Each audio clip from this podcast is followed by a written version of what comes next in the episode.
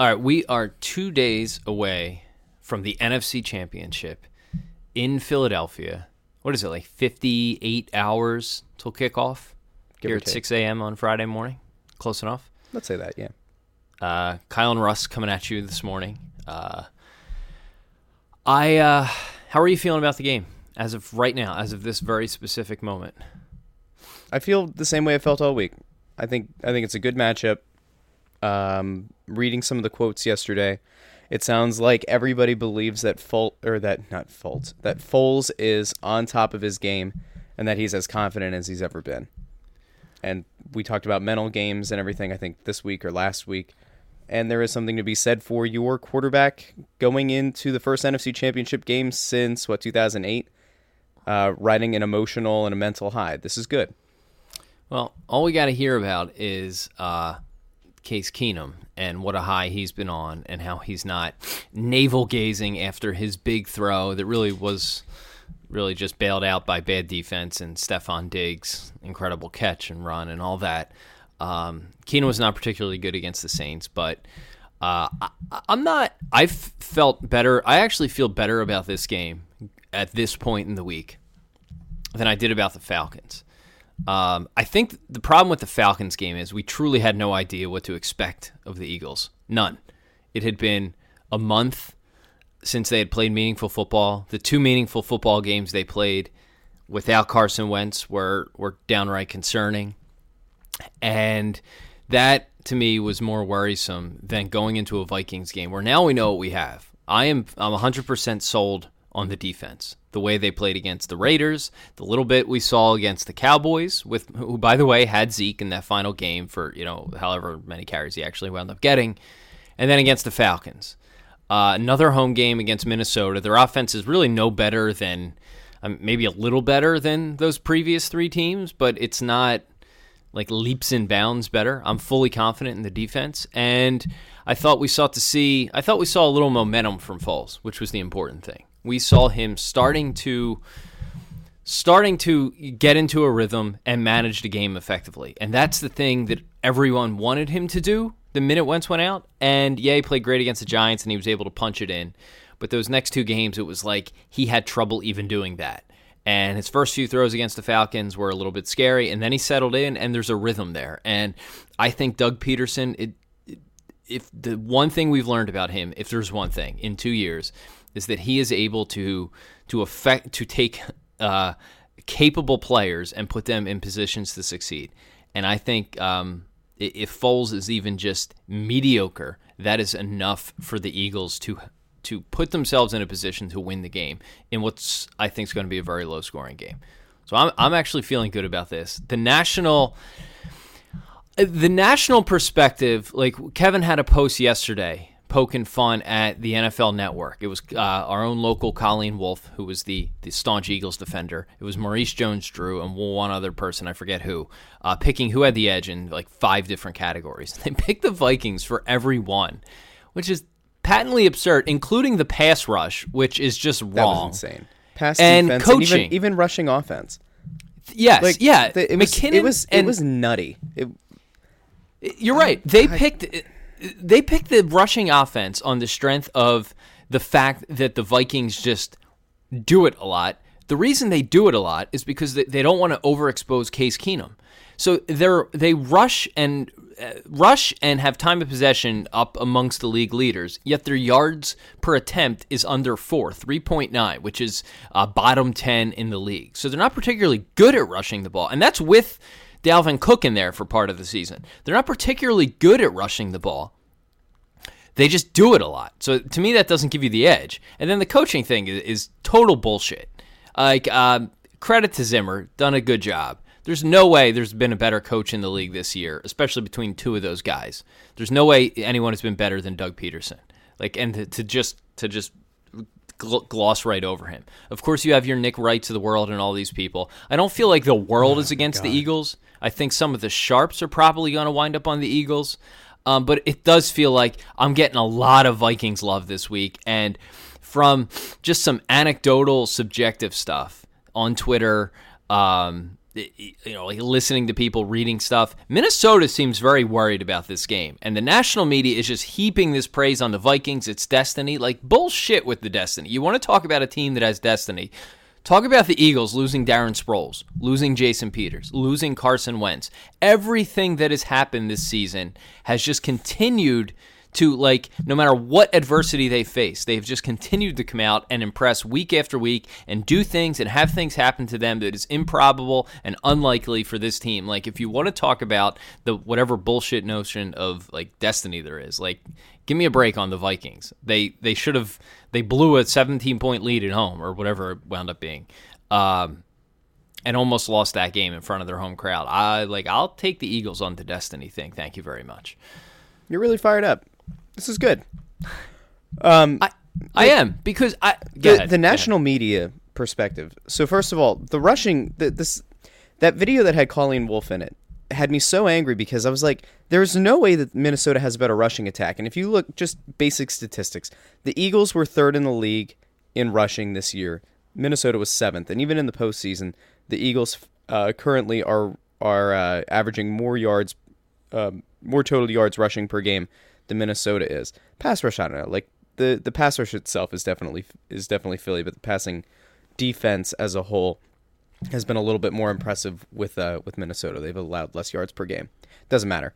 I spent a good chunk of yesterday watching the FS1 clips on their website because they don't have written word anymore. Which and part so, about Minnesota did you say was better? The um the yards per per game allowed in the postseason. Ah, after one game. Yeah. Okay. Well, I'm just saying, like they they allowed size. they allowed yes less. Um, here's the bigger issue. Watching the FS1 clips yesterday, so I was watching um, stuff from the herd, undisputed, uh, speak for yourself, and God, first so things and first things shows. and first things first. Jesus so first Christ. things first, right? That's the one that has Nick Wright, where Nick Wright um, likes to take his contrarian take. He's trying to be Skip Bayless, I guess, but he's not talented. I mean, Skip's really not either, but whatever. Nick Wright. Uh, I would actually uh, say that Nick Wright seems talented. Like he's able he? to do his point.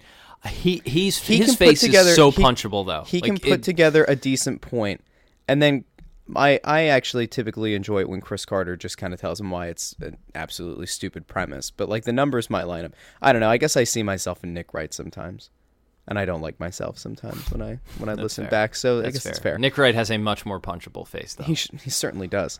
Um, Colin Cowherd and Jason Whitlock, their show yesterday, I think it was yesterday, was was where the clips were from.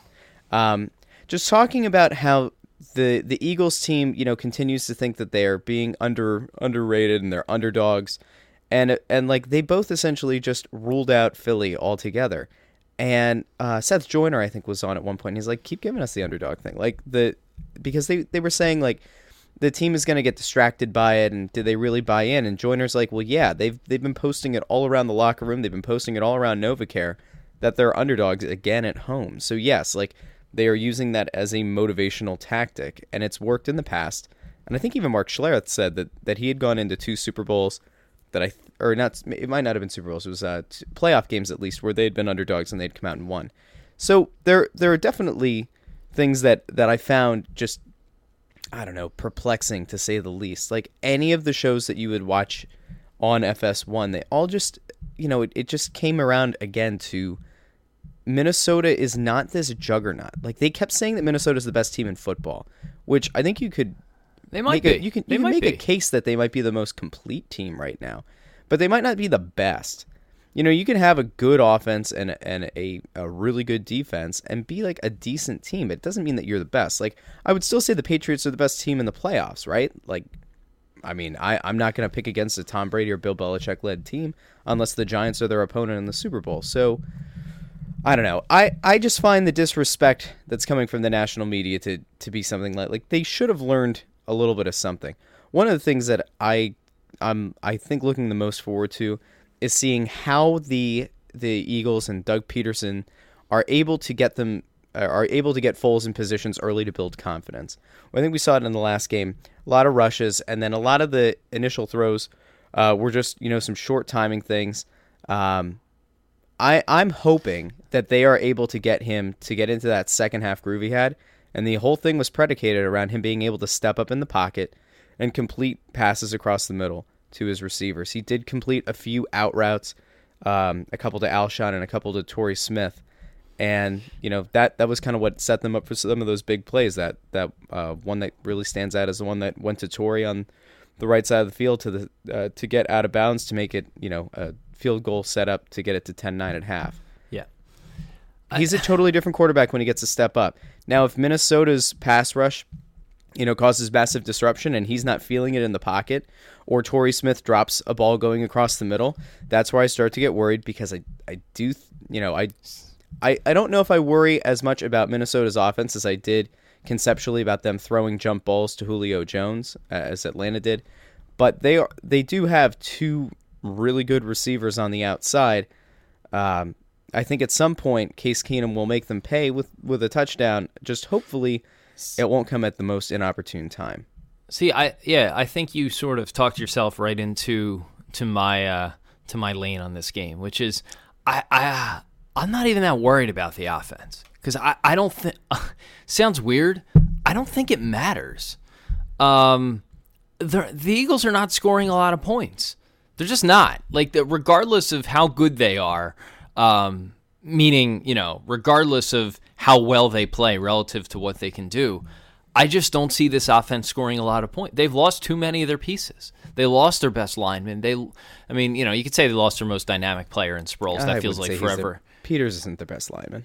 Well, okay, well, he's the blindside guy. Let's put it that way. Yeah, is he as He's, important he's, to the he's run an game? effective player. He's a Hall of Fame player, but he's not playing at a Hall of Fame level. Well, yeah, but I mean, he's he was still better than what they had. But um, Vaitai has done a terrific job, no no doubt about it. Um, but is he as important as Kelce in the run game getting out? No, probably not. Is he as important as Lane Johnson and uh, Brooks on the right? No. Um, you know, in tandem, in tandem, Eh, those you know, there's a lot of strength from the center over to the right. Um, you know, you could argue they lost their most dynamic player in Sproles. That feels like forever ago. Obviously, there's Carson Wentz. Point is, I just think the ceiling for this offense is so low, reg- rather regardless of who they're playing. Um, so to me, like it doesn't even matter because I'm just banking on them not scoring more than 14 points. And if they're playing the Vikings, they're probably not scoring more than 14 points. So it's it's going to come down to what they could do defensively, stopping the Vikings, who have a eh, you know a decent a, a, decent but I think an offense that's been playing over their heads for a lot of the season. And that's that's where I feel the best about this game. Like eh, you know, the Eagles they can win this game with 10 or 14 points and that's what they're going to have to do. And I spent a lot of time on Tuesday uh, or Wednesday, whatever it was, watching Case Keenum. I watched every throw from the Saints game and watched a bunch of other video on him. And my read on him from just watching the Vikings casually this year was he he doesn't have a great arm. He's lucked out a lot. Thielen and Diggs had had really terrific seasons. Uh, really impressive. Both guys, you know, uh, arguable coming out type party seasons. Um, I always felt that he was playing over his head. Mike Zimmer said he had a had a horseshoe. He had a lucky horseshoe. He didn't say it was up his ass the way Adam said, but I do prefer that version of the quote. And he just doesn't throw a good ball. Like, and I wrote the post, um, Case Keenum floaty balls, and it's like everything he throws, and we said this on Wednesday, it just hangs in the air a split second too long. And he wasn't that bad under pressure. Everyone wants he was terrible under pressure against the Saints with a quarterback rating of five, and he was over hundred when he was not under pressure. Um, and that was really the difference in that game. Um, but the rest of the season, he was like top seven as a pressured quarterback with a QB rating in the 70s, and he was also pressured on on about a third of his dropbacks, which is among the league leaders. And he rarely took sacks. He was second in the league, getting sacked only 10% of pressures. So, what does that tell you about his game? tells you he's under pressure a lot, uh, and he's able to avoid taking the big loss or throwing the devastating interception. But as you saw in the Saints game, what he likes to he does not he he first and foremost does not want to take a sack, and he will occasionally just toss the ball up to get it out of there and rely on Diggs or Thielen to go make a play. And that's great. And I'm definitely worried about one of those instances and safety coming in and missing a tackle like it happened against the Saints. And boom, you have your Joe Jurevicius play. Uh, on the flip side, I, you know, I, he's going to face more pressure and a better front than he's faced all season in the Eagles. And to me, I feel like the difference in this game winds up being winds up being him throwing a pick. So I'm not as worried about what the Eagles can do on offense because I, I honestly think it's going to come down to what their defense can do against the Vikings because you, are going to have a low scoring game regardless. Well, a big part of this too, if you look at Keenum's stats from the season, is he's only had two games where he's thrown two interceptions. Uh, it was against Washington and one, and one at, of which and was, one at and one at Carolina, which was one of his two games under 40 degrees, which Yep, it might not and- even be on Sunday. And interestingly enough, like in terms of trying to make him into some kind of an inaccurate passer, he's only gone uh, under 60% passing three times. His first game against Pittsburgh, that Detroit game again, and then at Green Bay. Uh, I think that one that one was a, a ridiculously cold game. I think. he gets um, this, and we'll, I will turn it over uh, to Adam here, who's joining us. Uh, yo. You talk about my guy Case Keenum. So I want to get your take on this. Um, we're talking about we're talking about Keenum and r- what Rush just said. You know, his, his completion per- second in the league in completion percentage. I think he was sixty seven percent, which is really high.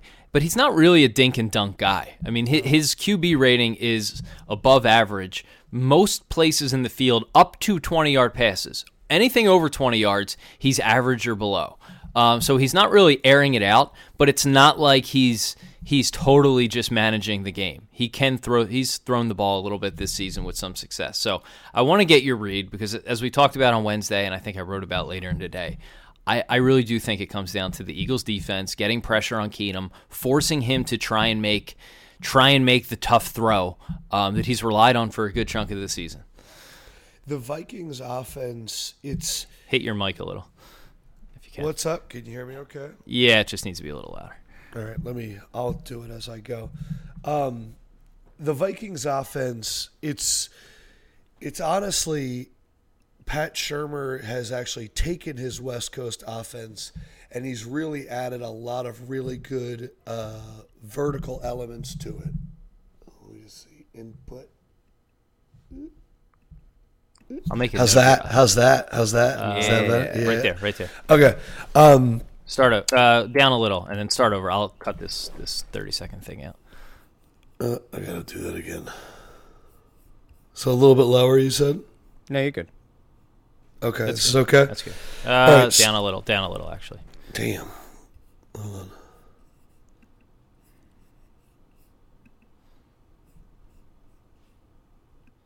Okay, how's that? Is that better? Up one. Find a happy medium. That uh, okay. All right, here we are.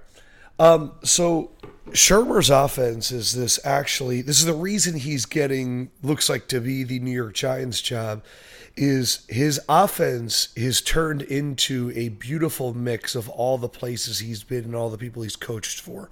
So traditionally a West Coast guy, all the vertical, the horizontal across the middle stuff, you have that. You know you're gonna we're gonna see a lot of slants. We're gonna see a lot of crosses. You know we're gonna see the occasional screen.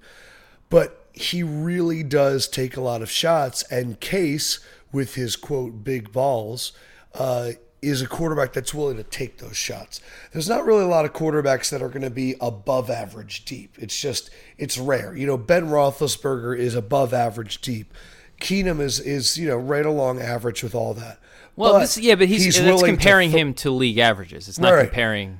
Yeah, but what I'm saying is, is there's a lot of quarterbacks scale. that aren't even willing to throw those balls, and Case's willingness to take those shots to Thielen and Diggs, which we've seen all year, opens up the run. Uh, Keenum, what you were saying about his scrambling, his ability to move in the pocket has been phenomenal all season. Uh, he he was like the, he was one of the top guys in terms of elusive quarterbacks to the rush or something like that this season, and that will be something that will be frustrating on Sunday. That hopefully they can use some tape. On, he is nowhere near the mobility of Russell Wilson. I'm just saying that let's do a little bit of a mush rush so we're not over pursuing and missing the quarterback, which was like the theme of the Seattle game. Keenum will keep plays alive. The question is, is after watching that interception uh, to the guy that ended up not making the tackle, uh, on Seattle, the the safety, um, where he just lobbed it up. What will the coaches be telling him? What will he will he be able to dial it back? And then also because it's going to be outdoors and colder, will it be a little bit more reserved in a game plan? That's the thing too is how are they planning to attack the Eagles? How is Shurmur planning to attack a team that he coached? He knows Fletcher Cox. He knows all these guys. Everybody wants to double move the Eagles. They're all looking for the time where Jim Schwartz blitzes and they want to take advantage of it. Can they dial it up and do it? But yeah, I, I you know, can the Eagles make them one dimensional? You know, are they going to be able to shut down an outside run? Uh, look, they're going to watch Atlanta and they're going to see how they went to the sides with Tevin Coleman and had some success. Uh, I'm more worried about Jerick McKinnon than I am about Latavius Murray.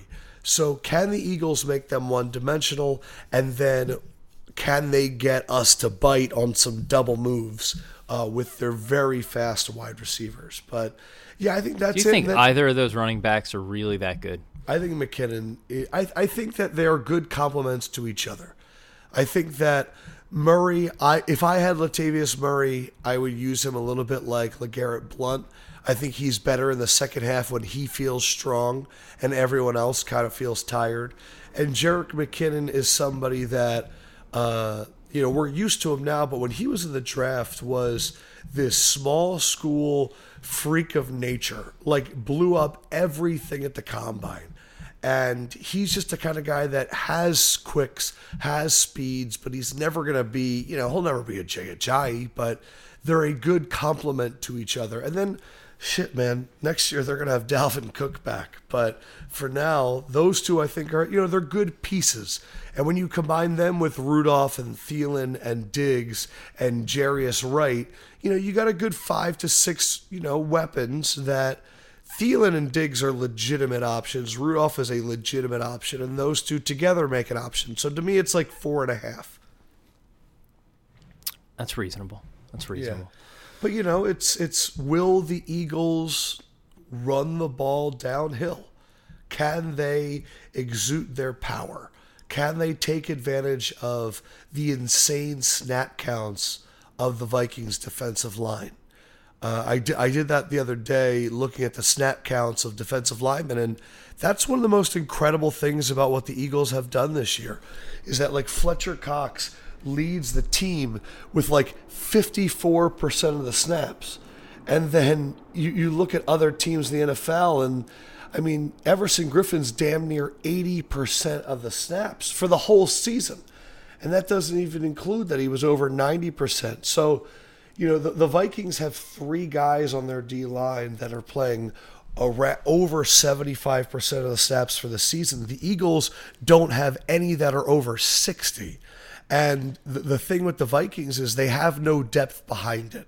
So that's why if you see in this game, the Eagles are able to put together early eight, nine play drives, just to remember in the back of your head, oh man, they're not going to be able to get pressure on us late.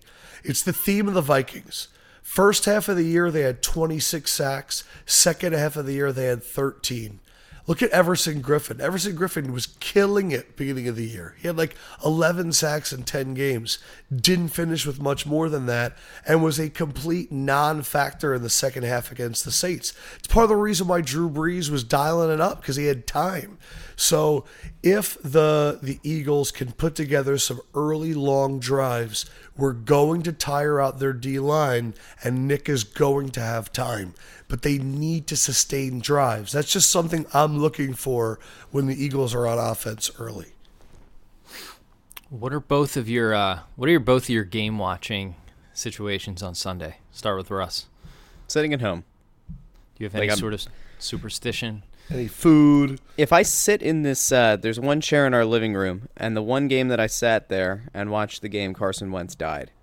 So I will not be sitting in that chair. Yeah, fuck that chair, bro. You should I have Actually, I have- burn it. Yeah. I have a really bad feeling um, that my two-year-old is going to be insane. So it's probably going to be Paw Patrol on the tablet for him, and uh, an Eagles game for the rest of us.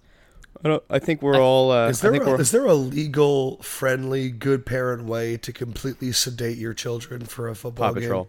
Yep. Yeah. Paw, Paw Patrol. I wasn't sure if there was like a, a way, like, hey, let's wake them up at like three in the morning. Tell them that it's like some form of lunar eclipse. Like, really energize this kid, get him so tired that he passes out for the game. Well, you know what? Actually, thinking about it, the game's at what six? 6:30. Yeah, the he'll be he'll be getting ready for bed. He'll watch the first quarter and, and go to sleep. So that's Oh, actually man. that's actually perfect scenario. I'm just praying that you don't get. I don't want to go to sleep. I get that every night. At some point, he just has to he just give in. So it'll be Yeah, Adam, It'll that's be pretty fine. much that's just a default state for What do you kids. mean? I don't. Oh, wanna they go to never sleep. want to go to sleep. Yeah. oh no, yeah. Like when we were doing the shirts on what day was that, Kyle? Uh, Was that uh, Wednesday? Wednesday. Yeah. Wednesday. Russ packed a lot of shirt. Russ is a p- shirt packing machine, by the way. Shirt Lots of packing shirts. fool. Oh. I just you gonna say? imagine. I It ima- well, I imagine two things. My first question is: At what age do you stop saying "I don't want to go to sleep" and start going "I just want to go to sleep"?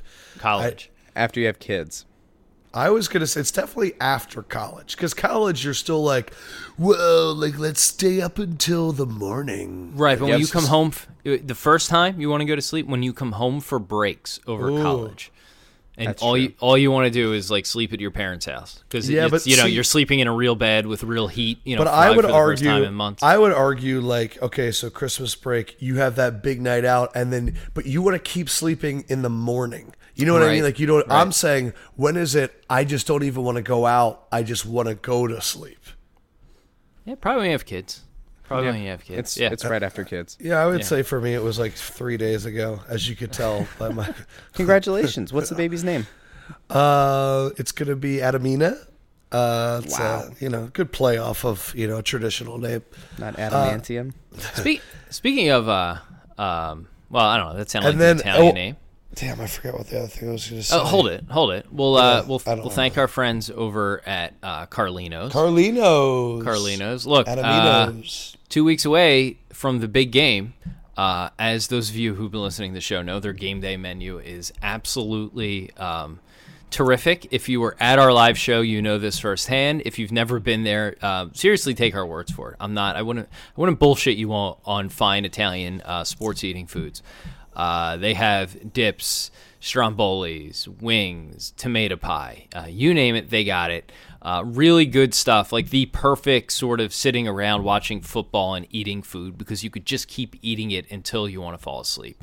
Uh, none of it. It's not like a an over. You're not eating an overly filling cheesesteak where the five minutes later you don't want to eat again. You could just keep pounding this stuff for all four quarters. Consider it your session food. Um, that's not their talking points. That's just my spin on it. But seriously, check out Carlino's game day menu, located in Ardmore and in Westchester. Um, just go, just you know, Google them. Um, if you're in either of those areas, you're probably familiar with exactly where they're located. Uh, please check them out. You can call them. Mention Crossing Broad. You get 10% off a game day menu. Um, it's not available all season. It's only available through the big game, but they do have um, an excellent selection of dips and wings and, and all that stuff available, um, you know, throughout the course of the year. And obviously, there's tomato pie. So thanks to them for sponsoring, being friends of the show, and uh, providing us with great food. Uh, if if the Eagles are in the uh, Super Bowl here, whether there or someone else, we will be looking to get a few live shows over the next couple of weeks. So stay tuned for that. Uh, and also, as always, thank you to our friends at Amerigas, the nation's number one propane provider, available to over Number 55 one. thousand The locations. only, the only the only, yeah, not even number provider one. of propane. The The, only, only. one. Literally the only place that you can get propane is at Amerigas. They have picked a winner for the contest for the five hundred dollar contest. They have notified this winner, and as of yesterday, this winner had not responded. Um, I you- don't have the win- winner's name. Amerigas does this very officially. Like I've we've done contests in the past, and you know I just we, we've used it. There's a randomizer on the internet where you could plug in a bunch of Twitter handles or or email addresses people applied and press a button, and it will scroll through and give you a winner. We've always tried to do it, you know, on the up and up and do it that way. But Amerigas takes it to another level. They have like you know full on legalese contest rules. They pick the winner. I'm not aware of the winner. I know they notified them and they're giving them five days to respond. So if you So if check you your DMs. check your DMs, check your email. I would check your email address and look through spam. If Amerigas came in in spam, someone has won. It's this is like the lottery. No one has claimed the prize. If they don't by today, I think we're gonna redraw. The last uh, I'm worried because I think both of my parents put in for it. And Tell it 'em to check just- their it email. could just as easily be sitting. They always forget their passwords. Pretty sure your parents are ineligible. By the way, pretty sure. Pretty Yeah, sure. but I'll uh, tell you what, de- I'm definitely rooting for them. I'm totally rooting for uh, the the Papa and Mama Joy having a monster fucking spread. Oh man, what an image! What a happy people. So uh, yeah, I, I don't know. I don't know. How, I don't know if someone with the last name Joy is eligible, Russ. I would read those legalese contest rules. um, I I, can't do look. I do look forward to the strife should a Julian family member win, and then we have to. Uh, God, we I'm have to. We have to bring a lawyer in here. We have to bring Phil on to see if Russ is actually. But his Amerigas, thank you, Amerigas. Thank you you. guys are dope. Thank you for your. Uh, the other thing that I forgot I was gonna, I wanted to say was when I thought about you guys packing shirts on Wednesday, uh, I imagined like either like a four, like a 1940s thing where like Russ's hands are going so fast and Kyle's like Festa, Festa, Festa, or I imagined a relationship where Kyle is or Russ is Henry Rowengartner and Kyle is the uh, the guy that comes along and dates Henry's mom and then like takes him to the Cubs and is just like take take this child and then like abuses him and overworks him. That's kind of what I was thinking. I, I don't have- I don't So think like there's that, any way that Russ knows who Henry Rowengartner is. Nope. You've never seen you never oh seen Rookie of the Year? Yeah. Okay, that's Henry Rowengartner. Oh, okay. What happens in Rookie of the Year? What's the plot? Is Rookie of the Year the one with the kid that has like the weird arm, or is Yep. that? Yeah. Okay. I, I falls thought you were, over the I thought you were going to baseball. say Angels. yeah. I and don't. was I, don't gonna like. get really nope. I don't like that movie. Angels in the Outfield is exponentially better. And like Why don't Little you like PJ that movie? Don't like. That I just. movie? I just don't like it. what But about it? what? I just Yeah. don't like it. Okay. Jeez. What? What? I don't know. I, I- just spent half my childhood trying to fall over baseballs to get a superpowered arm, and here you are saying you just don't like it. So I don't know. I just don't like it. Uh, ladies and gentlemen, the I have to. that? I have that's to, why uh, he doesn't I- like it. 'cause Wait, he's Russ, what were you going to say about packing shirts? Oh, I don't know. I was gonna say about how your your son was up, and it was like seven seven thirty or something like that, and he was like running around like he's got all the energy in the world, like my two year old does, and it was just like, this is this is how the world works. This is why all you want to do is go to sleep. You want them to go to sleep, and at some point you go like you don't even have to sleep, just lay in bed and go to like just just lay Mm. here quietly. Just Anyway. exist in this space. So Russ, you'll be in a different chair. Yep, I'll be sitting on the couch. Couch, probably some queso. What will you to be go. wearing? Uh, I will be wearing my underdogs shirt. Nice. Ooh, Nice. Well done. nice. Well done. I have to get going, so it is time for an exciting and a fast paced one minute edition of Worldwide Join Us Side. Wait, we I'm need your pick. I'm we chan- need your pick. I'll come back to it. Okay, go ahead, Russ. All right, one minute starts now. 60 seconds. Things that happened in Philadelphia sports yesterday outside of the Eagles game. Joel Embiid is the first All Star starter for the Philadelphia 76ers since, I think, 2010 or 2008 as a starter, since Allen Iverson. He's the first All Star selection since, guys, Anthony Drew Hardaway. Holiday. Nice job. Wow. Um, also yesterday, Eric Lindros had his number 88 raised into the Raptors at Wells Fargo Center. Um, they were getting smoked the entire game, and then they put on a late comeback. And Sean Couturier, well, Nolan Patrick scored a goal, which is like a a, a miracle. Yeah. Wayne Simmonds scored the second and went to overtime. Sean Couturier had the game winner Wow. in overtime On Lindros night. on Lindros night, so they That's came back and won. Um, so those are two other stories. Um, oh, and Joel Embiid turned down Rihanna on national television. That was fantastic. He said, "Why stick with that one? On to the next." That's worldwide. Join aside. Pick for this week: Eagles. Um, I feel good about it. It doesn't mean I think they'll win. I've picked against them like the last few weeks. Do I have to pick against them? No, I'm going to go with my heart. I'll go with my Uh, heart. Actual score. I need a score. Eagles Eagles are gonna win twenty to seventeen. 20 to 17. 20. I think it's I think there's a decent chance that the Eagles do get up. I think they they hold a lead for a good chunk of the second half and then a double move by uh, either Thielen or by Diggs leaves Jalen Mills in the dust and we start to get nervous and that gets it to like I don't know 20 or like uh, what 17 to 14 or something like that and a Jake Elliott field goal kind of seals the deal and that gives everybody in Slack the ability to rub it in Phil Keitel's face who still thinks that Jake Elliott is not a reliable kicker um, which is up there as his worst take along with saying that TJ McConnell belongs in the G League. So, with that, I bid you adieu and hopefully on Monday we'll be recapping. Uh, just remember, I know it's going to be an emotional day. If the Eagles were to lose, which we hope obviously they don't, think of the positives.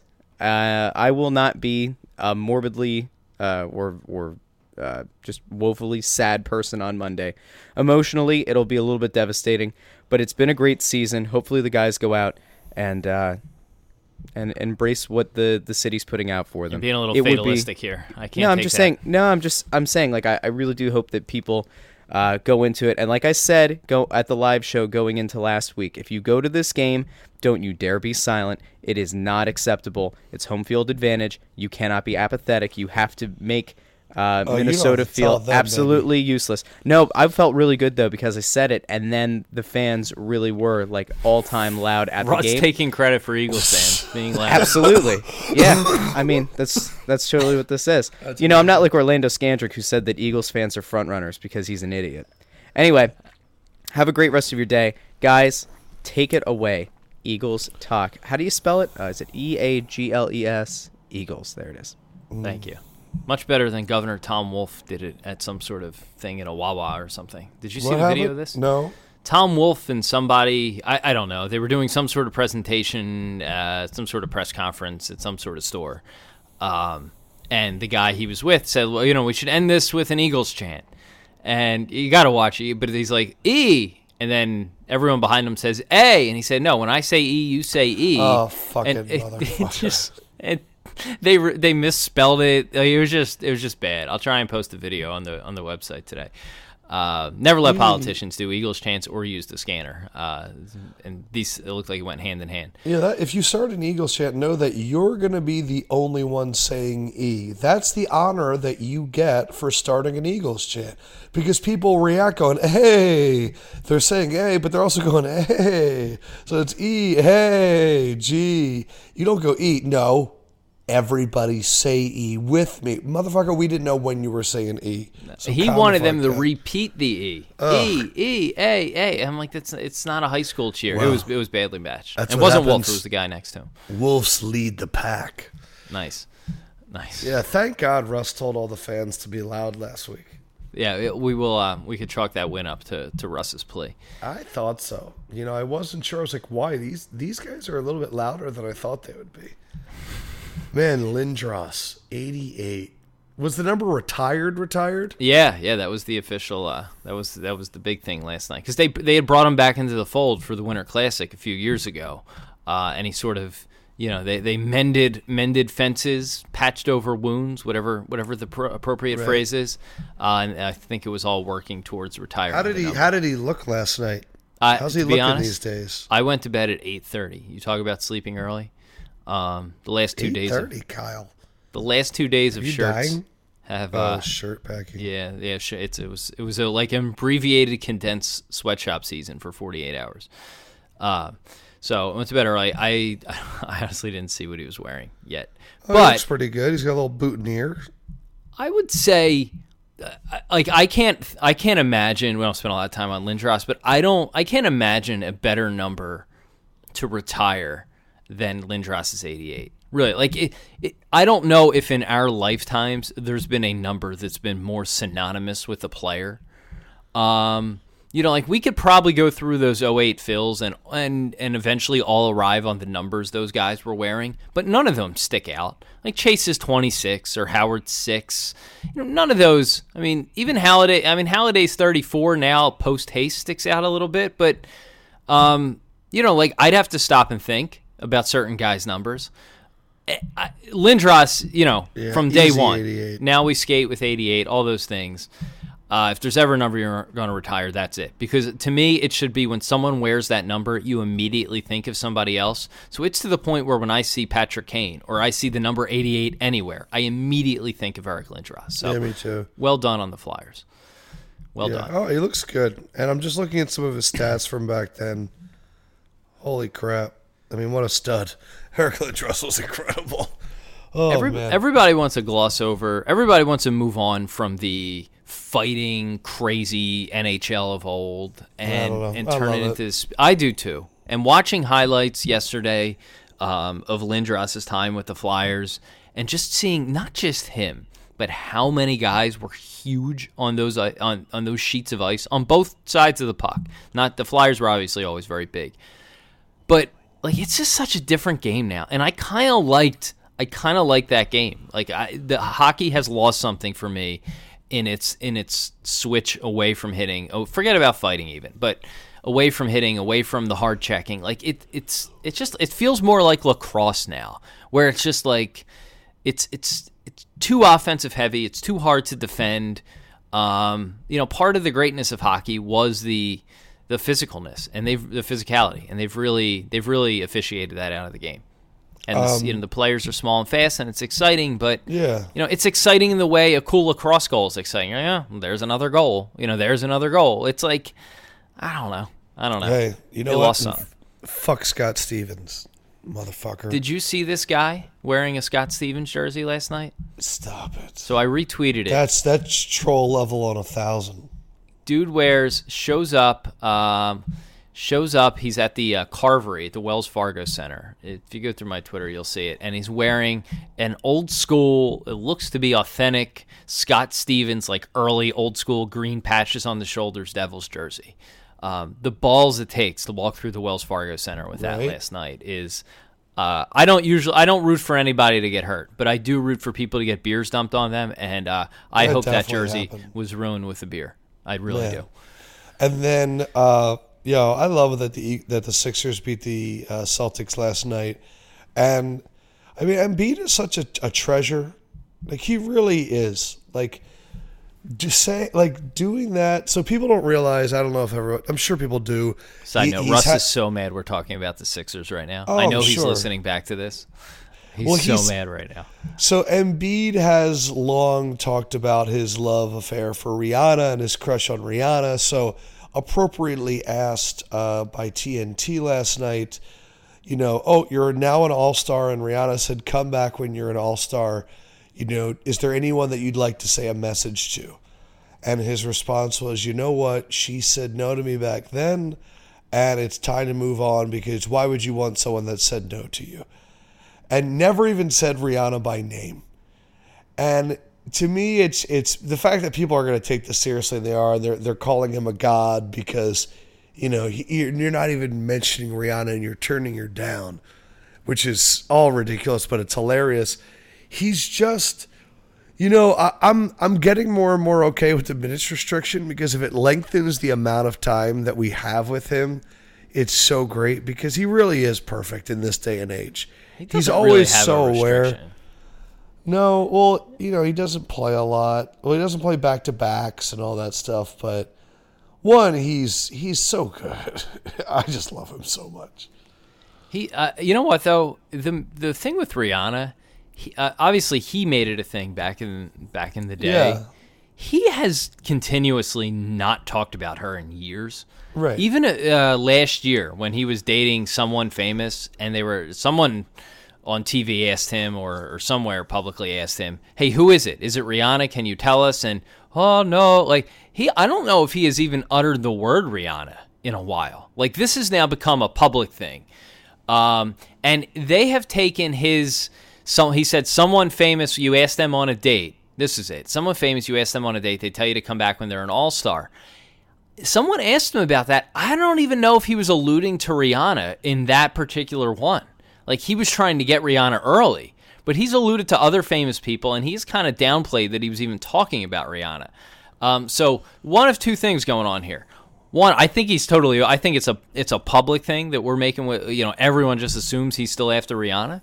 Um, her Instagram comments were just all people tagging Joel Embiid last night, which was awesome.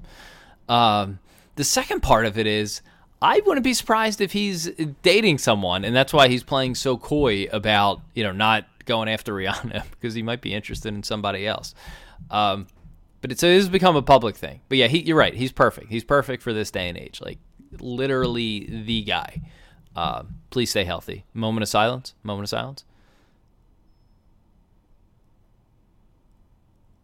Thank you. That was a question mark. I thought you were gonna.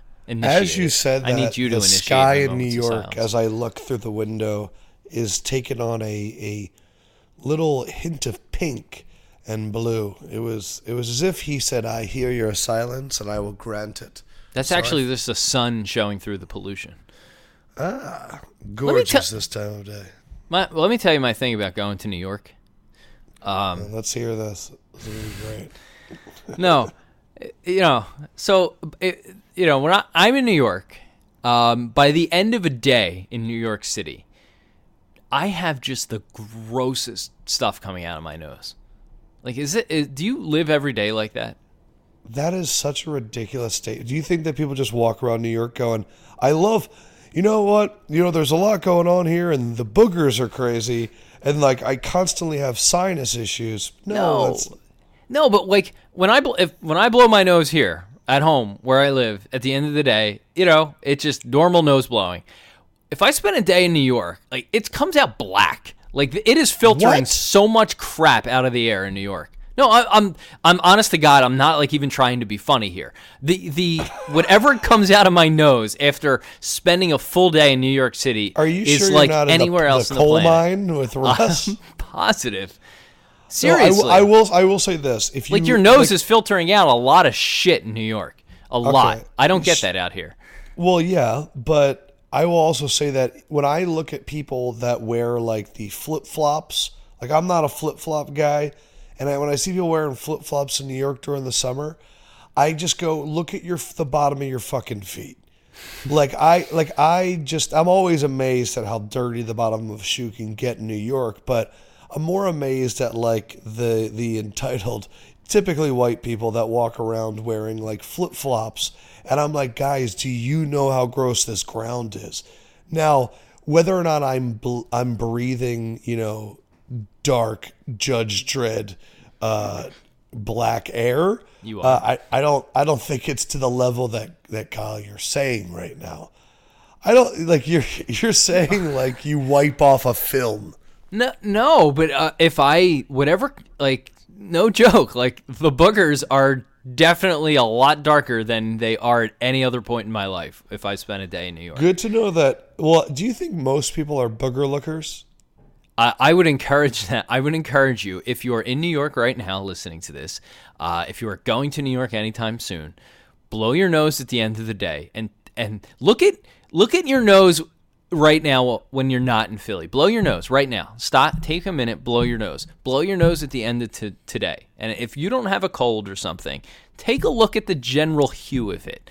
And then the next time you're in New York, at about 5 p.m., if you've spent a day there, if you're there for work, if you're just there visiting for the day, whatever it is, you have to be there more than a few hours. Got to be like a day out in the city for whatever reason. Blow your nose at the end of that day. Really, really clean it out and tell me what color it is and compare it to any other day of your life. It's. I'm not saying you're breathing in like a black film, but there is a. I'm sure this is a case on a lot of cities, but New York, it's just much more condensed. Like it's it's going to be a different consistency. That's all I'm saying. And your that means your nose is working. By the way, you should be breathing through your nose. Your nose is supposed to filter out stuff. That your nose is like the ultimate air filter. It should be doing that. But just note that. Note that. You know. So what else were you talking about the Eagles before I came on? I know that you were go- you were going on about Case Keenum. What else were you going before that? Um, yeah. So my my whole point, I did I did a post called Case Keenum floaty balls on Wednesday. I would encourage you to check it out. I compared the balls coming out of his hand to like Mario 2 when that bird used to shoot the eggs at you and they would fly it Dan, like you love Mario 2. That's the second time you brought it up this week. that was probably the same reference, probably. Um, maybe not. But You were you know you were saying that he th- you throw the eggs like he has to like put it over his head and That, and th- and that's it. but you remember when you threw the egg, it moved at like uh, half speed. Like everybody Yes. else is moving full, but the egg just like floated along. Fuh, fuh, fuh, fuh, fuh. I That's to me. That's to me the way the ball comes out of Case Keenum's hand. And I, I watched on Wednesday all of his throws uh, from the Saints game. A significant amount of throws, both highlights and lowlights, which are which admittedly there weren't many from this season. And um, you know, like he's been really good. To your point, he's able to escape pressure. He's he's they've pulled off a bunch of big plays that offense. I feel really good about the Eagles getting to him. I think that uh, their line is nothing to write home about. Uh, the Vikings. I do think the Eagles are going to have a lot of pressure. And he is a guy, he does not like to take sacks, as, as you said, and he's good about evading the pressure. But when his feet aren't set, that ball looks really bad coming out of his hands. And I, I honestly feel like Russ was talking about the Eagles' offense, and like, I'm not even concerned because I don't think they're going to score a lot of points. If they get one touchdown, I would be thrilled, honestly. I, I truly believe that this game would come will come down to the Eagles' ability to stop the Vikings and a defensive play uh, to either put the Eagles in, in an easy position to punch one in for a touchdown or a defensive score. I really honestly do. Um, you know, I, I so yeah. What are your thoughts on that? On the Eagles' defense shutting the Vikings down. Uh, or like the overall just, score of the game. The, the game script. Like I'm I'm honestly really not concerned about the Eagles offense. I don't think they're going to be that good against the Vikings. I just g- give me give me se- 7 to 10 points out of the offense and I will do a backflip if they score 10 points. I think the Eagles are going to um, start fast. Backflip, I, yeah, that would be great. That would be more interesting than anything. Um, I think the Eagles do start off fast. I feel like the Vikings are going to have a little bit of a slow start after their last game and then I, I just I know it's going to be crazy there. Know it's going to be dark. I just I think that the the Eagles start a little bit like the Vikings did against the Saints. I think the Eagles might jump out to a seven or ten nothing lead, um, and I I think that they're going to get some some field position advantages. Uh, there might be a turnover early. I just see the Eagles getting up to that good lead. And then I do think it gets evened up uh, around halftime, before or after and then I think, you know, it, it's battling. I just, I think it's like a 16 13 game in which you're kind of battling back and forth, and it it's going to come down to the last drive, and we're going to hear Joe Buck talking about fucking Case Keenum's 61 yard Minnesota miracle. And I feel like it's going to be can he get it done? Like I, I see it at 16 13, and we either lose 20 to 16 or we win 16 to 13. Or no, 17 13. Is that, the, is that official? I think that's going to be mine. I think it's going to be 17-13 Eagles. I'm going to I'm going to say the Eagles win, but uh, you know, I could see them losing 20 to 17. I'm, I'm going to uh I'm going to go Which would be a lo- push. Sorry. Uh, sorry, you were you were cutting out. I didn't mean to oh, no. you. Um and I'm going to go lower. I'm going to go 10 to 9. 10 to 9 Eagles. I th- I think uh, and I think the touchdown, the difference, is a uh, is either a defensive touchdown or or a mixed Vikings extra point by Kai Forbath. That is, Which would be amazing because the they lost to Seattle the playoff. I know. Excuse me, ten to nine, because of uh, what's his face, Blair Walsh. Did you get divorced or otherwise separated last night? No, she's oh. still here, thankfully. Okay. Um, I need to go. Uh, just you know, blow out some black New York airs. no, it's the morning. You're fine now. Talk to me at about five o'clock. Um, so uh, the line on the Patriots Jaguars game has come from started at nine. Uh, in some places, I guess it, it, got as high as nine and a half very, very briefly. Uh, but let's call it nine. It's down to seven and a half at most books right now. One spot has it at seven that I could see. Yeah, I think um, a lot of it's because of this Tom Brady hand story. Mm, okay, yeah, that's a good point. Because once that came out, the number started to fluctuate. But uh, I got it at nine, which sucks. For who do you have at nine? Uh, Patriots. Ooh, really? Yeah. Hey, all yeah. right, t- talk me through this because I'm I'm I'm all in on the Jags right now. Damn it! what color? mute. What Hold color on. is it? Let me mute cough, and then I'll tell you. I will talk for a sec. Yeah, I don't know. I, I just feel like the the Jaguars uh, D is not getting enough respect. I know part of the public vote has to do with, or part of the line has to do with public sentiment, and the Jaguars are never going to be a popular pick, especially against a team like the Patriots, because um, no matter how good they are, they're always going to be the Jaguars. But I don't know, man. This is one of the best defenses I think the NFL has seen in, in several Oh, yeah. years. Maybe since the Broncos a few years ago in the Super Bowl. Like, I, I would you agree that they could be that good defensively? Yeah. Oh, so I go check out. I tweeted out a chart in which I charted the major statistics for the three defenses that are playing non-Patriots: Vikings, Jags, Eagles, and compared them to, I would argue, like the eight best defenses of the last since 2000. So, 2000 Ravens, 2002 Bucks, 2005. Uh, uh, Bears, 2008 Steelers, uh, 2013 uh, Seahawks, and 2015 Broncos. And the Jaguars have the most sacks of all of those teams, 55. Um, and they're, I mean, all their numbers are eye popping, but all, all the defenses are really good. The Jaguars are one of the few teams that I think are so athletic that they really could give the Patriots problems. So I think Gronk is like LeBron. And I think in terms of LeBron, you you don't stop LeBron with one guy. You kind of throw four, six, eight guys at him, which is why the Warriors are so good at defending him because they have Iguodala and Klay Thompson and, and all these guys that can guard him. And I look at the, the Jags and I go, oh shit, Ramsey can guard Gronk. Myles Jack can guard Gronk. One of their safeties could get some time on Gronk. So I think they actually have the guys to match up. I think that the Patriots in Super Bowl 49 showed the blueprint on how to beat the Seattle scheme, which is what the Jaguars loosely run. And the way they did it was, you know, 11 catches to Shane Vereen, nine catches to Julian Edelman, like dink and dunk, but go underneath and slowly beat you up the field. And that's why that game was great because it was like clutch third downs and underneath throws. And um, look, and then they played Atlanta again. Dan Quinn, Seattle scheme. And they last year, James White had 14 catches. So if you're in a uh, daily fantasy league, make sure that you have Dion Lewis because he's going to catch like nine fucking balls on Sunday. Um, and that's kind of how I see they're going to attack. So they're going to go underneath, which means that Jacksonville's going to get some opportunities to punch the ball out. They're going to get some opportunities to beat the shit out of some Patriots receivers, which I think is always fun to watch. Um, Tom Brady has to get the ball out of his hands quick because the Jaguars can do the one thing that teams that, that want to beat the Patriots need to do, which is get pressure with your front four and then drop everybody else back. Don't bring a blitz. Don't don't leave yourself weak in any area.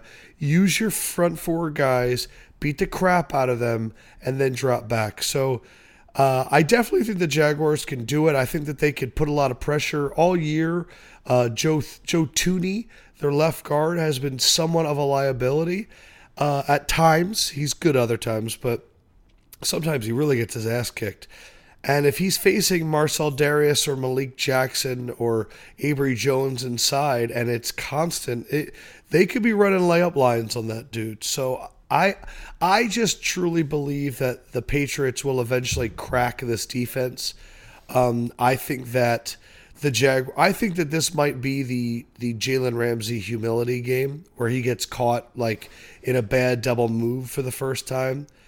And defensively for the Patriots, I just think they're going to load up the box and I know that th- the Patriots really have 14 guys in their front seven that they rotate.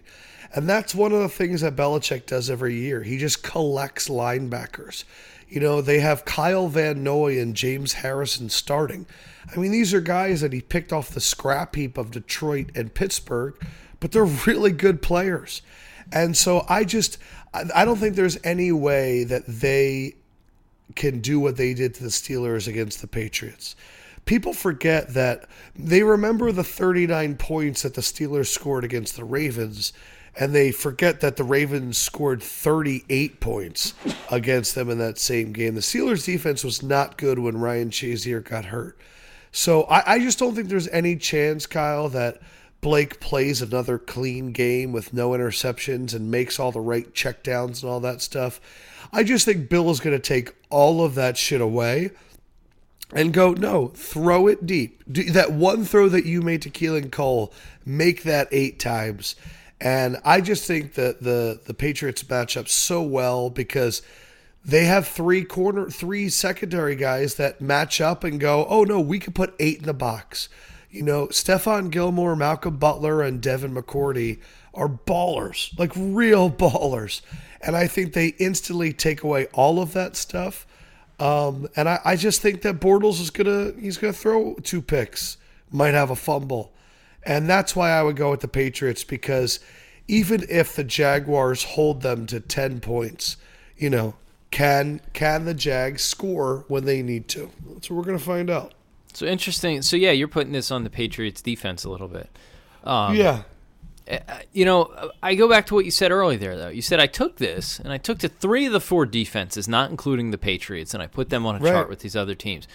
Notice that you left the Patriots out. And uh, what Listen I, to my analysis, not my pick. If No, no, this no. embold- No, no, no. what I'm saying, if this emboldens you to pick the Jaguars more, do it. Because I don't always make the right pick, acknowledging that, like, you know, I just don't like to not bet on a team in the Patriots that have covered 10 of their last 11 games, which is fucking insane. No, But- I, I just think no. I, my the point I was going to make was I think your analysis is obviously terrific. Um, but I just think it's interesting that the Patriots are such remain such heavy favorites to win the Super Bowl um, in a sport where, especially of late, uh, well, maybe not. I, I guess you know last year you had two pretty high octane offenses, but the team without the the notable defense is the one that is by far and away the favorite to win the Super Bowl right now. And when you you have the league's three best defenses and the Patriots. And I I don't know. Like I'm at this point, I my money if if I have a choice to bet Patriots or the field, um, whatever those odds are, um, I'm guessing they would be in favor of the field if I had all three teams. But I would take the field, no, regardless of what odds I had there. Patriots against the field, give me the field. Um, I really do think. I, I just think it's so interesting because no one's the Patriots defense is just meh. You know, it's fine. It's it's you know it's it started out bad. They started to put their shit together as the season went on, but. I just think it's crazy that you have the three best defenses in the league, and the other t- and the other team is the one that's favored to win. I will say this though: the Patriots' defense is not great in terms of yards, and the main reason is because of some of those early games. Kansas mm-hmm. City, the season opener, Carolina, they let up a lot of points. Houston, they allowed a lot of yards. They had an early stint, but if you look at points per game, they're actually 0.1 behind the Eagles. Eagles allow 18.4. They the Patriots only allow 18.5. When it comes to rushing yards, they allow less rushing yards per game than the Jacksonville Jaguars. When you look at sacks, they have more sacks than the Eagles or the Vikings. Um, their issue is just they allow about 20 more y- uh, passing yards per game than the Eagles. So, in terms of points, they're fifth in the NFL. And that's what the the Patriots defense has really done. That's why if you really factor in the Patriots defense and you you go, wow, they allowed the 40 something to Kansas City and the the 30 something to Houston and to Carolina and then you realize that they're still number 5, that just shows you how much better they've been in the second half of the season. I mean, other than the Dolphins game, no one was able to do anything against the Patriots. So it, it's it makes me kind of go, oh, like, does it really matter how the Vikings were the first five games, the Eagles were the first five games, because the Patriots have been just that good in the second half of the season. Okay, Uh, that's fair. That's fair. Um, you know, I was going to counter by saying you could throw out, you know, throw out the Giants game from the throw out both Giants games from the Right. Eagles and see what it looks like. But yeah, I, the, I certainly weight the back half of the season more heavily than the first half, and I, I'm not arguing. I just was pointing out the fact that I think it was interesting that even you knowing that, you know, Yeah. say, well, I'm going to put these three defenses together because to me they're the special ones. Um, I mean, do yeah, you really I know. expect Blake Bortles to go in there and play a good game? I don't, I don't, I don't. I'm not a Blake Bortles fan by any stretch, but I don't think it matters. Like, I honestly think it might come down to the All way the Eagles. game. The, well, yeah, but like if if they could keep the score low enough, you don't need you know, we've seen this script of bad quarterbacks winning Super Bowls and stuff. You don't need to play well uh, to win if your defense is good enough. You ju- you just need to not totally fuck up. Really. Yeah, but Like, that's it- the- the, the one classic game offense- manager thing. Yeah, but the one offense this this weekend that I don't feel confident in keeping low is the Patriots. It's Yeah, just uh, yeah. it's just so efficient. It's so effective. Brady is so good at finding the holes in defenses. It's uh I don't know. I, I just think the Patriots are definitely going to score 20 points. And I don't know if the Jags get more than 10. Yeah, I mean, look, we're going to see a great defense against a great offense. I don't think anyone, uh, you know, that's that's what these That's games should be be. so strength versus strength. Yep, yep, totally agree. I don't know. So, I've never which- rooted against somebody as hard as I'm going to be rooting against the Patriots. Seriously, I'm so Oh, fucking tired. So fucking tired of everything. make it, yeah. No, no, no, no. It has less to do with that. I mean, it, you know, because the Eagles game won't have played yet. And I tweeted the other day, um, and people took this the wrong way, like I'm overlooking the Jags. I'm not. I'm I'm picking them to go to the Super Bowl. But imagine, no one wants to play the Patriots. Imagine that scoreboard at the Linc right before the Eagles come out of the tunnel, flashing the final score, the announcement, this score from New England, Jaguars 20. New England 17. Imagine how lit that stadium will be, Yeah. knowing that you have a chance to go play, you know, regardless of how good they are, the Jaguars to win the Super Bowl, and not the Patriots. That stadium will be like that Phillies Mets game, or I'm sorry, Phillies Nationals game in 2007 when everyone saw the score was seven nothing, uh, Marlins over the Mets or whatever it was at that time. Like you're gonna have such an infusion of energy. God, it's God, it's going to be so lit if that happens. That would be great. So, what is your what's your score prediction for Jacksonville, New England? Ooh. Ah. I'm gonna go 27-10 Pats. I'm going to go 24-14 Jaguars. Wow, Yeah. Wow. And then Yeah. what are you doing, Eagles Vikings? 10 to 9 Eagles. Oh yeah, you said that. 10 to 9 Eagles. Yeah. Yeah. Hard to get a line read on the Eagles. Everything's That's been pretty honestly- 50-50. Of of all the matchups, that's the one that would make my Super Bowl week the most ridiculous, and it would be amazing. Eagles Oh. Patriots. Eagles Jaguars. Okay, explain. Obviously the Eagles. Well, so I'm gonna be on Radio Row all week. The and the second week leading up to the Super Bowl. Yeah, Yeah. yeah. And if one, if the Eagles are in it, I'm gonna go total fucking homer the whole week doing pot interviews, like just interviewing people and just being egregious. Uh, and then also, Simms will then have to answer all of the Blake Bortles stuff. Um, and so all Radio Row week, it's going to be all these radio stations, and he's going to become like a sideshow. Like it's gonna be like, hey, come because he's going to be on. He's on part of my take today, um, talking about Blake Bortles, and if it's an Eagles Jaguars Super Bowl, like just, oh my god, it's going to be insane. And then I know my dad's going to come up, and we're definitely going to the game, and because then I'm going, holy fuck, the Eagles have a chance like Eagles Patriots, I'm just gonna be honest. I'm it's gonna be like the how much do I really want to invest into this Super Bowl? You know what I mean? Yeah. Like it really like Eagles Patriots kind of is God, it's like getting into a fight with someone that you really don't want to fight. And I I yeah, it's scary. I feel like it would tamp as much as obviously if they're in the Super Bowl, excitement will be in an all-time high. But uh, there's going to be that nagging. Oh God, they're massive. On you know they're going to be what eight plus point underdogs, easy. If they were to play the Oh, Patriots, yes. I know it was. Si- I saw actually I saw six and a half. I saw six and a half because I'm thinking, why That's would they not be more than the Jaguars? I'm forgetting the Jaguars game is in New England, so that that's accounting for Right. us. So call it six and a half to seven, which to me I actually feel pretty good about that. They did would- put these this line out earlier. They couldn't. They, it moved off of seven, which to me is a good sign. I'd have Um, to look at how Jim Schwartz has done against that offense, but But I feel like it would have this nagging, nagging doubt in the back of our heads. You know, like in 2004, the Patriots were favored, but we had the Eagles. We had a better shot against that Patriots Yes. team with that Eagles team than than obviously now without wins. And so we were able to get excited knowing that we were still slight underdogs.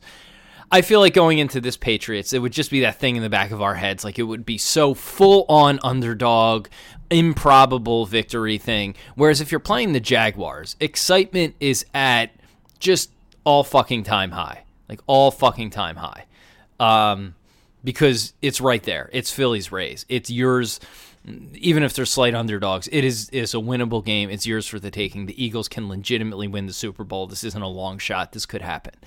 Um, you know, so I feel like that would, if nothing else, make the two weeks leading up to the game that much more in- insane because it would be it would be right there. It would be right there at your fingertips. Man, that would just be ridiculous. I think the I think the NFL is rooting for Patriots Vikings. I think they kind of want a home field advantage. I think it would add a lot to the national scope of the Super Bowl. Uh, and I also think it would be a Simms Simms swears it's going to be an awful uh, matchup because he thinks that the Patriots would just wear down the very tired Vikings D line. Um, and but Eagles Jaguars I think would be the worst matchup for the league because Yeah. Foles Bortles is really tough. Um, Eagles Patriots or Jags Minnesota I think would be I think Jags Minnesota would actually be very entertaining. Like I think they match up really well. Uh, the Jaguars might be your Super Bowl champion if that happens, but Let me ask you this from a from a league Jags standpoint. Eagles might be the least enter- least entertaining one. Well, entertaining or or interest. I think we got to separate those two. Yeah. Uh, so let me, yeah, let me ask you this: Philly's a much bigger market than than Minneapolis, obviously. Yeah. Um, and typically, but but with the game being in. Minnesota, right? Yeah. So like, if you're the league and you just had to choose, obviously you're going to choose the Patriots over the Jaguars, so that's a given. Um, but if you had to choose Eagles, Minnesota, it- what what what is worth more to them? Is it Minnesota playing at home and the the cool factor of that, I, or is it the Eagles? I tend to think it might be Minnesota in this case, but I, I don't know. I mean, Philly Philly's a bigger market, and I not think that from it- an, uh, I think from an entertainment standpoint, like if, if the Eagles were playing in Minnesota this talk ra- weekend, ratings. Let's go ratings. Let's use right, that right, as right. our- But what I'm saying is, if the Eagles were playing in Minnesota this weekend, they'd be nine point underdogs. Realize that. That's what the three point line for them being here because the Minnesota well, no, they'd be six. No, I see what you're saying. I see what you're You saying. see what I'm saying? Yeah, I yeah, get you. because they're three point. Yeah, because it would Right. be it would Neutral be- field is six. Neutral Yep. field, they're favored Yeah. by six. Home, they're favored by nine. Yep. Because the Vikings at home have shown that they could put up a lot of points. I don't know if I'm getting points no matter where I play with Philadelphia.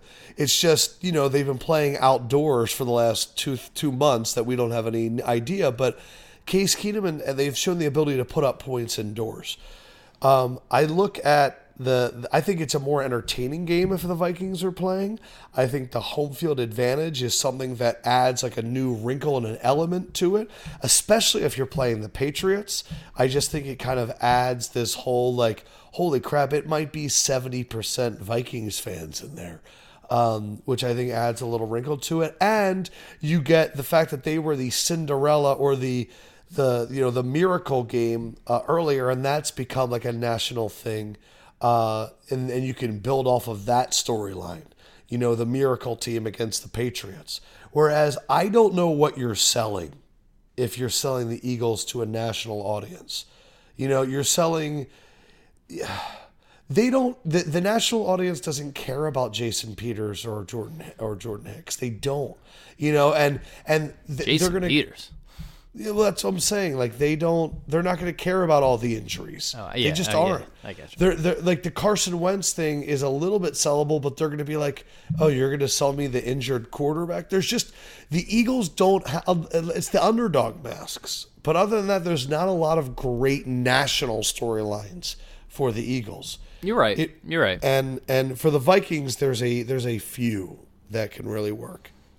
Yeah, no, I, I think I'm with you there. I, I think in the Super Bowl thing, the market isn't quite as important because people watch this. You know, people more or less watch the Super Bowl anyway. That's my thing. And- And when I Um, hear these national radio hosts, Kyle, going, listen, I'm in the business and I don't even know if I'm watching Eagles Vikings.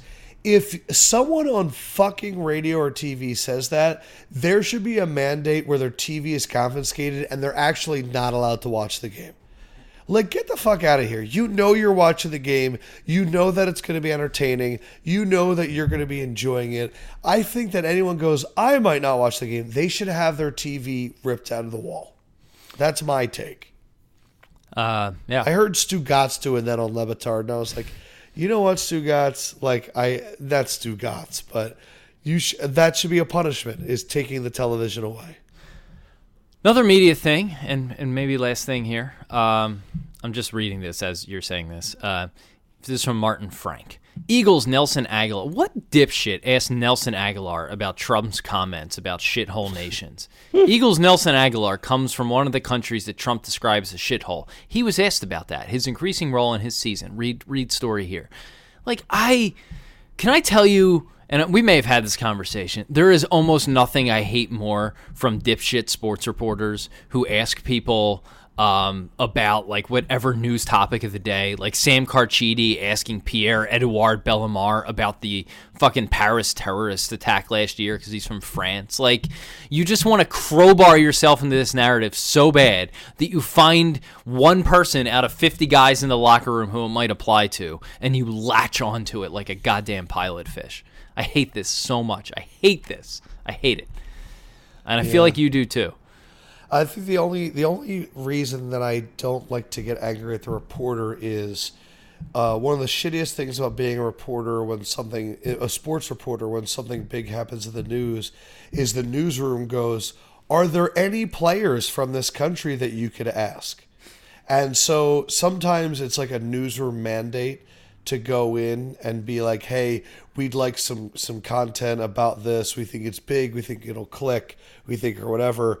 That so so I don't always put on the reporter because That's if I will take it off the reporter. I hate the notion of asking Yes. the question. I used to I used to battle back towards the end of my time in Louisville, and I would say, if you want to ask about that, send a news reporter because I have built like with Pitino, they would be like, "Hey, can you ask Pitino about this recent allegation against him?" Blah blah blah, and I would go, "No."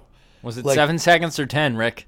Like I would I would say, listen, send in a news reporter because I'll never get a fucking answer to a question again if I answer ask this question. Eagles Vikings 640. It's going to be the trip to the Super Bowl on the line and everybody is feeling fine.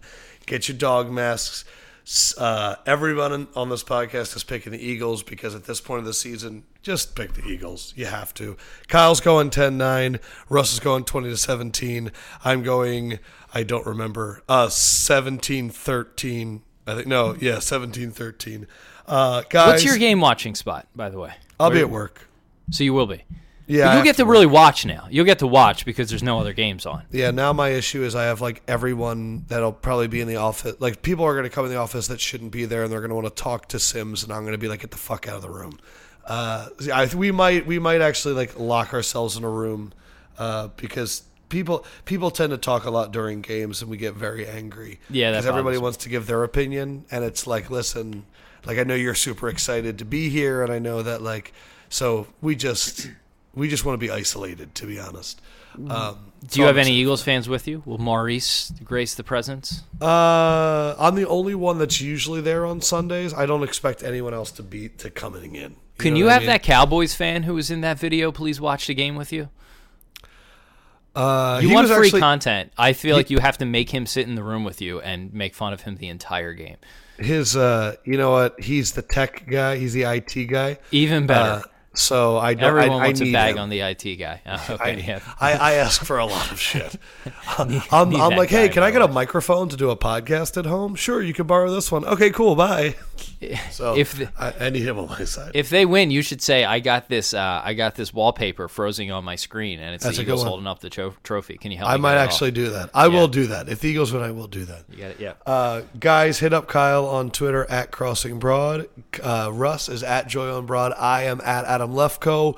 Uh, wherever you are watching the game on Sunday, I hope that it is enjoyable. I hope you're with people that you care about. I hope that it goes like we all hope it goes. E A G L E S. Eagles. See you guys.